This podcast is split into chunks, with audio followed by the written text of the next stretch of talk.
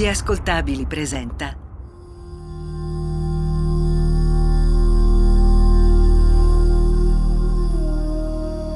Demoni urbani, il lato oscuro della città.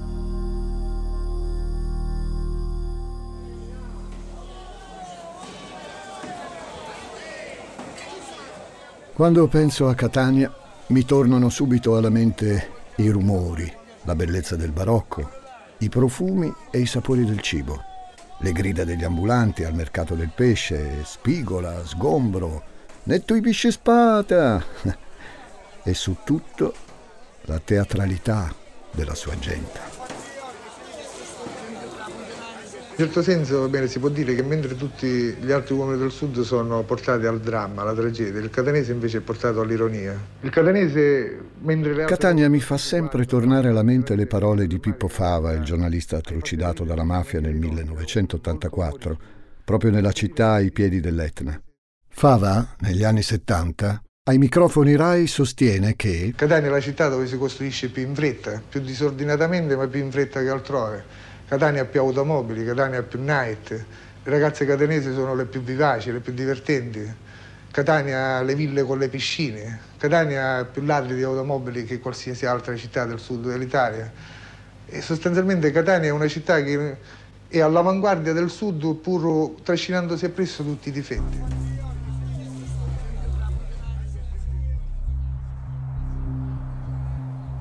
Sono Francesco Migliaccio e questo episodio di Demoni Urbani lo raccontiamo alle pendici dell'Etna, a Catania.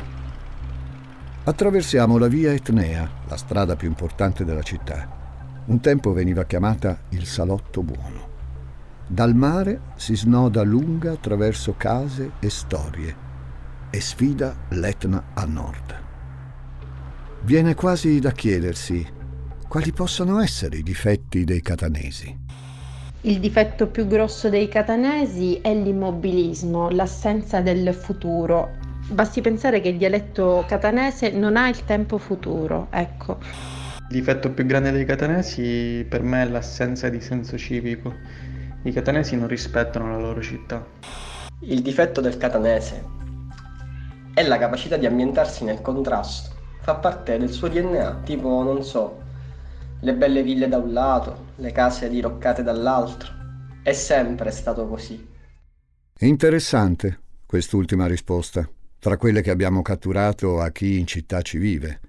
Interessante perché ci parla di ricchezza e non di folklore. Quando pensiamo a Catania siamo abituati a sentire parlare di mafia, o di bellezze artistiche, o di eccellenze culinarie, eccetera. La storia che oggi vi racconto, a Demoni Urbani, prende vita in un ambiente diverso, quello dell'alta borghesia siciliana.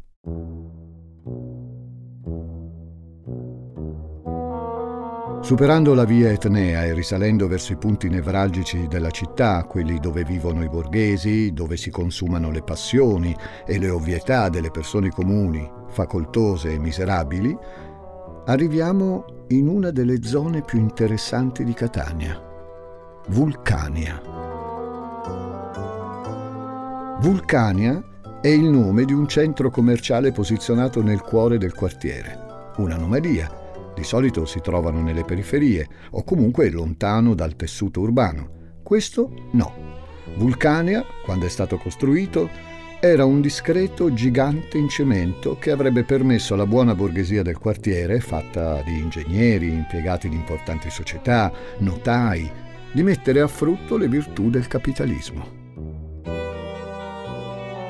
L'edificio, sviluppato su cinque piani, di cui due interrati, è caratterizzato da un insieme di percorsi pedonali di collegamento su più livelli, in un dedalo visivamente confusionario, ma non sgradevole, di rampe e corridoi.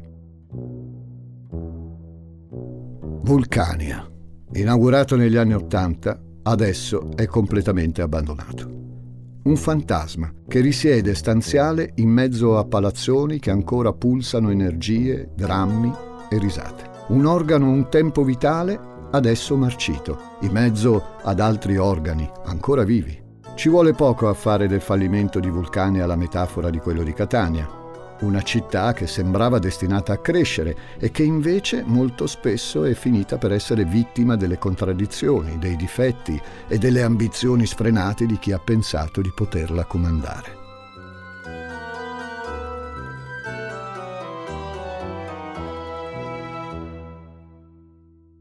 Non è un caso, allora, che questo episodio di Demoni Urbani sia ambientato proprio in una delle vie che si nascondono dietro Vulcania. Una storia che inizia negli anni 90, un momento storico in cui la buona borghesia catanese crede di avere in mano non solo le redini della città, ma di uno stile di vita che si può tenere solo qui. Se hai i soldi, a Catania hai tutto. Voi direte che funziona così un po' ovunque. Ma qui questo tutto ha una valenza un po' diversa. Se hai i soldi, a Catania, Puoi permetterti uno o due viaggi all'anno per poi raccontarli agli amici che sono rimasti qui. Puoi comprare altri appartamenti e affittarli e poi vivere di rendita. Puoi stare nella casa a mare fino a ottobre, a scialartela, come dicono qui, un'espressione che indica il godimento fine a se stesso.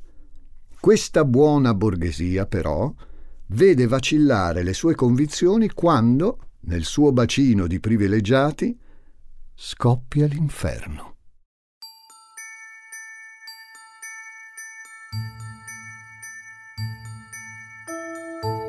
Sono i primi giorni di dicembre, nel 1993. A voler essere precisi, è la sera del 4 dicembre 1993.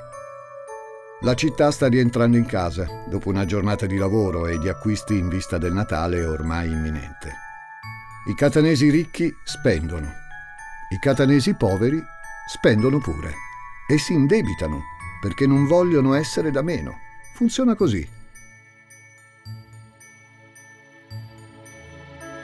I più giovani intanto si preparano a essere investiti dai suoni della movida. Una nuova generazione di musicisti sta sempre di più prendendo piede. C'è una giovane cantante, Carmen Consoli, che fa sempre il pienone nei pub del centro storico. E c'è una signora, la sera del 4 dicembre 1993, che sarà protagonista di un caso degno del miglior romanzo giallo. La sua è una storia che avrebbe fatto impazzire Poirot e Miss Marple. Una signora che è un esponente di spicco di quella Catania bene di cui tanto si fa un gran parlare all'inizio degli anni 90. Una signora che la sera del 4 dicembre 1993 è stata barbaramente ammazzata.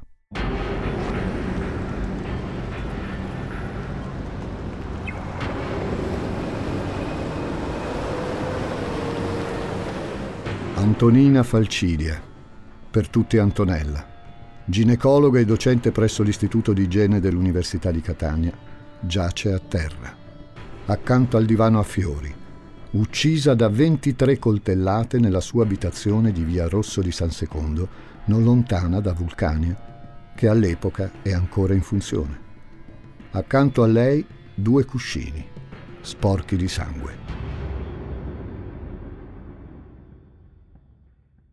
Sarà una investigazione un po' di tipo poliziesco che, valendosi di tracce, di impronte, di indizi e di reperti. Nel silenzio della sua abitazione, poco dopo il massacro, ci sono ancora il rumore della televisione accesa e gli ultimi residui di una tranquillità che a breve sarà spazzata via dal clamore mediatico, dalla pressione delle indagini, dalla forza sorprendente di colpi di scena che interverranno nel corso degli anni a complicare la trama di questa storia.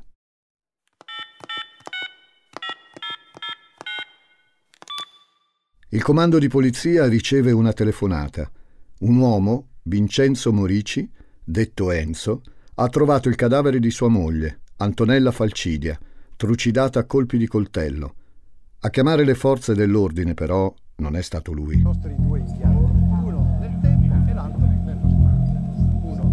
Sono stati i vicini che lo hanno sentito gridare lo trovano a terra mentre stringe il corpo della moglie, il sangue che ricopre il divano davanti alla tv, l'odore di morte che rende l'atmosfera odiosa e irrespirabile. Queste tastiere ci consentiranno di andare avanti e indietro Cala il sipario su quella che per tutti è una famiglia modello. Antonella, Enzo, un figlio, Riccardo, che nel 1993 ha 18 anni. Moglie e marito innamorati, nucleo solido, bravi genitori, lavoratori indefessi. Lei, come abbiamo detto prima, è una professionista affermata, una donna di origini illustri e nipote di Enrico, il proprietario di una delle più importanti cliniche della città, dove ha collaborato anche suo marito Enzo, cardiologo e chirurgo. Quello che però sembra un quadretto familiare perfetto nasconde delle fratture che, con la morte di Antonella, resteranno irrisolte per sempre. Non ci sono segni di effrazione a casa Morici. Antonella Falcidia conosce il suo assassino, ha aperto la porta blindata per farlo o farla entrare. Neanche le finestre presentano segni di invasione. Tutto è regolare. Chi si è lanciato su di lei con un coltello la conosce bene, ha tradito la sua fiducia. Al terzo piano di Via Rosso di San Secondo a Catania, un demone ha agito trovandosi davanti una persona ignara di avere a che fare con chi l'avrebbe massacrata. La polizia scientifica, come prime tracce, trova dei capelli biondi, lunghi, e l'impronta di una scarpa che ha calpestato il sangue di Antonella. A chi apparterranno mai? Si pensa subito che siano i capelli di una donna e mai, come in questi casi, le voci di corridoio iniziano a serpeggiare, con estrema velocità. Catania è grande di dimensioni, ma minuscola e indifesa nell'arginare la propria voglia di pettegolezzi come ad esempio che Morici possa avere una relazione extraconiugale. L'assenza di effrazioni, inevitabilmente, porta agli inquirenti un corredo di sospetti legati ad un movente sentimentale. Pare, pare, che siano in molti a pensare che chi ha ucciso Antonella fosse molto vicino alla donna. Catania, intanto, trema. Di solito è piuttosto indifferente alla violenza. Sono gli anni delle cosche mafiose, delle ammazzatine frequenti, del terrore di Cosa Nostra. Ma quello è sangue giustificato, autorizzato. Si ammazzano tra loro, nelle strade più oscure. Fine della faccenda. Adesso invece viene meno il buon nome di una famiglia che è tutte le famiglie bene della città. La facciata buona che viene messa in discussione rivelando le fondamenta marce. Hey, it's Kaylee Cuoco for Priceline. Ready to go to your happy place for a happy price? Well, why didn't you say so? Just download the Priceline app right now and save up to 60% on hotels. So, whether it's Cousin Kevin's Kazoo concert in Kansas City, go Kevin, or Becky's Bachelorette Bash in Bermuda, you never have to miss a trip ever again. So, download the Priceline app today. Your savings are waiting. Go to your happy place for a happy price. Go to your happy price, Priceline. Ciao, sono intelligenza artificiale. Per gli amici AI. Cecilia Zagarrigo mi ha invitato a confrontarmi con Elisa Nicoli, Andrea Grieco, Marco Dixi e tanti altri famosi divulgatori. Gli ruberò il lavoro? Scopritelo ascoltando Intelligenza Reale.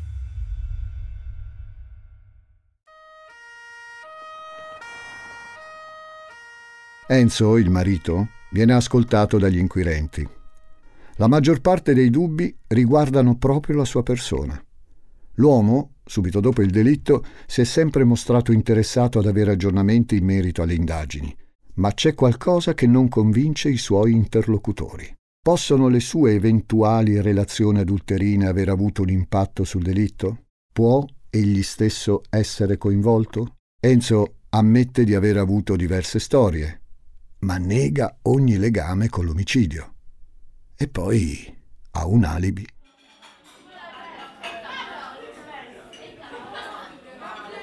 La sera del 4 dicembre, intorno alle 22, l'ora in cui si è consumato il delitto, Morici è con un collega, Salvatore Campagna, a 110 km da Catania, a Nicosia.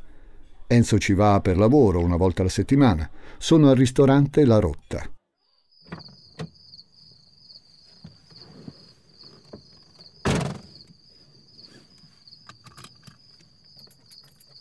Quando Enzo si rimette in macchina per tornare a Catania, quindi sembra già troppo tardi per accusarlo di qualcosa o per permettergli di salvare sua moglie Antonella.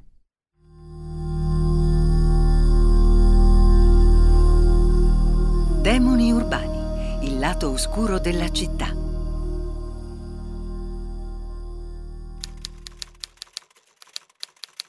Le indagini proseguono senza successo.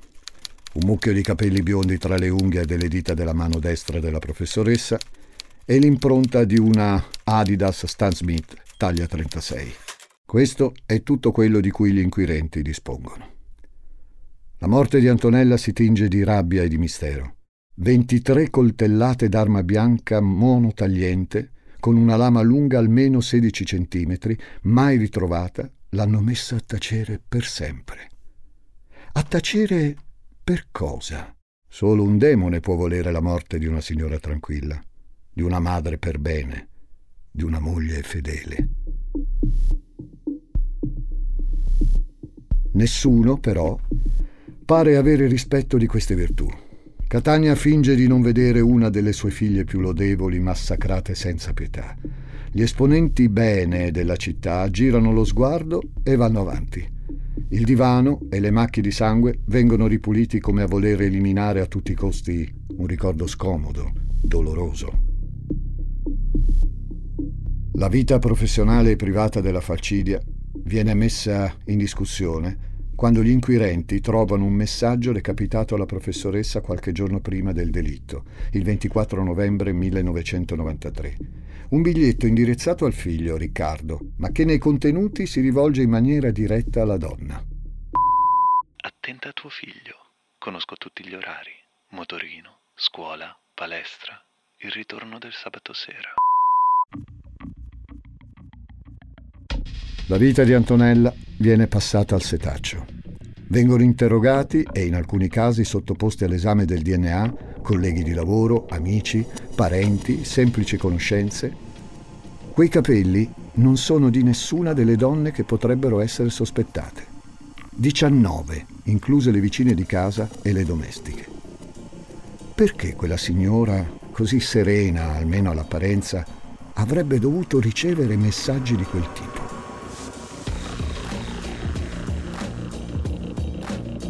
Eppure non emerge nulla. Antonella viene riconosciuta come una grande professionista e una buona figlia, devota al padre Giuseppe, vedovo e anziano. Non c'è nulla che possa macchiare la sua reputazione. Intanto diverse telefonate anonime riempiono i centralini e ripetono tutte la stessa cosa. L'assassino è una donna. Per chi indaga però, la faccenda è diversa. La forza dei due pugni sferrati alla fronte e al naso della vittima sembrano proprio di un maschio adulto che consapevolmente ha cercato di dirottare la colpa su una donna. Ma ammesso che sia andata così, a chi ha preso quei capelli? Le scarpe, poi, sembrano essere posizionate come parte di una messa in scena, senza però seguire una logica coerente. La distanza fra le impronte è superiore al passo normale di una donna che calza il 36. La direzione delle orme non è armonica e coerente. Mancano del tutto le tracce del piede sinistro. I continui sospetti su Enzo non sono misurate da prove effettive. Ha un alibi di ferro, signori. L'uomo continua a telefonare alla procura per chiedere aggiornamenti, si mostra interessato sul pezzo, vuole sapere cosa ne è stato della moglie. Finzione o vero interesse? Non lo scopriremo mai. Nessuno pare trovare una quadra. Il caso viene archiviato. Morici trova una nuova compagna, fa un altro figlio. Viene nominato primario chirurgo all'ospedale di Tormina. Catania intanto dimentica Antonella. Di lei resta il ricordo di chi le ha voluto bene. Ma non è sufficiente. Si continua a indagare negli anni, più per inerzia che per trovare un colpevole effettivo. Il mostro che in via Rosso di San Secondo ha devastato la famiglia Morici è sempre più lontano dall'essere smascherato. Il sangue è stato ripulito, lavato, messo a tacere e con esso la possibilità di trovare giustizia. Solo che in questi casi è interessante come le svolte arrivino quando meno ce lo aspettiamo. In questo caso, dove meno ce lo aspettiamo. È un'inchiesta in forma di saggio, firmata dal giornalista e conduttore Carlo Lucarelli, a dare un'accelerata scioccante al caso Falcidia. Un saggio di nome Mistero in Blu, che nei primi anni 2000 attira l'attenzione di un giovane sostituto procuratore della Repubblica del Tribunale di Catania, Salvatore Faro, Salvo. Salvo legge quello che Lucarelli ha da dire sul caso e si rende conto di come ci siano troppe incongruenze, troppi elementi lasciati al caso, troppa superficialità. Sopra ogni cosa pensa, ma non è forse il caso, nel 2006, di analizzare l'omicidio Falcidia con nuove, modernissime tecnologie investigative? La serie RIS, in televisione, all'epoca è un cult. Il caso viene riaperto. Il 21 marzo i carabinieri del reparto operativo di Catania e dei RIS di Messina attraversano la città per effettuare un nuovo sopralluogo in via Rosso di San Secondo, nell'appartamento dei Morici. Adesso però, dove un tempo vivevano Antonella e la sua famiglia, ci sono altre persone. Quella casa, quello spazio dove si è consumato un orrore senza fine, ha dimenticato il suo passato. Fino a quel giorno. La scena del crimine ormai non esiste più. Si torna a fotografare il salotto prima e l'intero condominio poi. Ma non è in questa fase che si concentra il grosso del lavoro. Una nuova disposizione dell'esame del DNA rivela che i capelli non sono di una bionda del mistero, sono di Antonella. Ed è uno scanner uno scanner di ultima generazione a trasformare il caso Falcidia in una singolare, perturbante via di mezzo tra un film di Alfred Hitchcock e un giallo di Simenon. L'immagine ingrandita del divano su cui siede Antonella la sera del massacro rivela una macchia di sangue ai bordi inferiori. Non è una macchia qualunque, un residuo del massacro. È una successione di tre lettere. E, N, Z, Enz, Enzo. Per gli inquirenti è una prova netta della colpevolezza del marito. Quell'uomo sul quale si sono sempre concentrati dubbi e sospetti. Il marito infedele che ha tradito la fiducia della moglie e che adesso, per chi lo accusa, è un assassino perfido e calcolatore. Sarebbe stato Enzo a orchestrare tutto dall'impronta della scarpa Adidas alle richieste di continui aggiornamenti alla questura. Anche l'alibi dell'uomo inizia a vacillare. Salvatore Campagna, il collega e amico di Enzo, cambia i termini della sua testimonianza. A Nicosia, nel dicembre 1993, ha salutato Morici alle 22, non alle 22.30 il dottor Morici, secondo le ricostruzioni del delitto, avrebbe avuto tutto il tempo di tornarsene a casa e massacrare la moglie. Per il pubblico ministero il movente sarebbe stato la gelosia di Antonella nei confronti del marito. Ma come? Io, che ti ho aiutato a fare carriera, messa da parte per un'altra donna? E lamentele di questo genere. Mai mettersi contro una donna arrabbiata e ferita nell'orgoglio. La città intanto si mette l'anima in pace. Il colpevole è stato trovato, un professionista stimato, un marito di tutto rispetto che però, a quanto pare, così integerrimo non è. Un colpo violento sferrato alle fondamenta della Catania ad alto profilo quelle in cui i panni sporchi non si lavano in casa. Non ci sono proprio.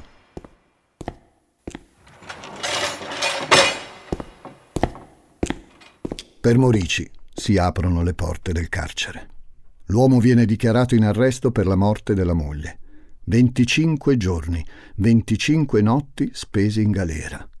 Chissà cosa pensa Enzo in quei momenti, mentre l'opinione pubblica gli dà addosso, inchiodato da quello che potrebbe essere stato l'ultimo gesto di sua moglie.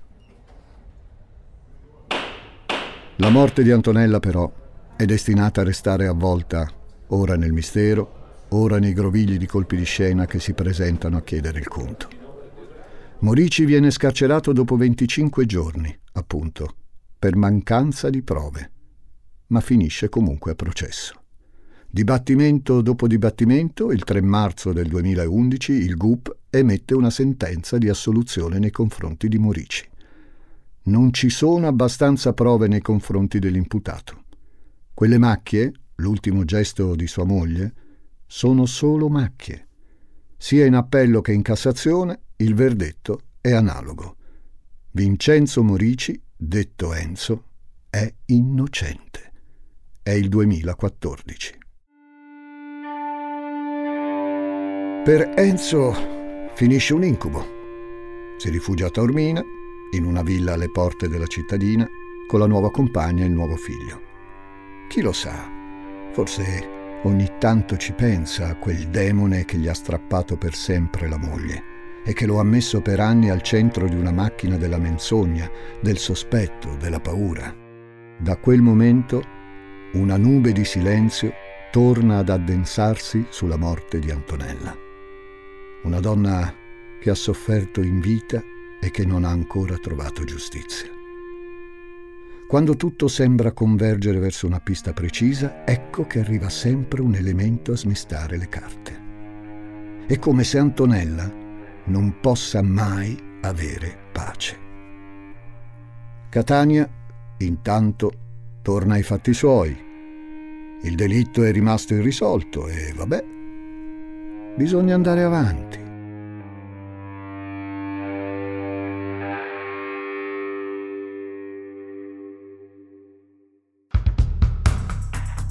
Demoni urbani ti intriga, vero? Ti invito a conoscere anche le altre serie degli ascoltabili. Perché non ascolti ad esempio Gli adolescenti si fanno male, condotta dallo psichiatra Furio Ravera? È adatta sia ai giovani che ai loro genitori. Cercala su Spotify o vai direttamente sugli ascoltabili.it. Accetta questo consiglio di Francesco Migliaccio. Demoni Urbani è una serie originale degli ascoltabili a cura di Simone Spoladori, condotta da Francesco Migliaccio. Questa puntata è stata scritta da Giuseppe Paternò Raddusa, editing e sound design di Sara Varricchione e Michele Marino Gallina. Prodotto da Giacomo Zito e Simone Di Mezza. Tutti i diritti riservati per gli ascoltabili.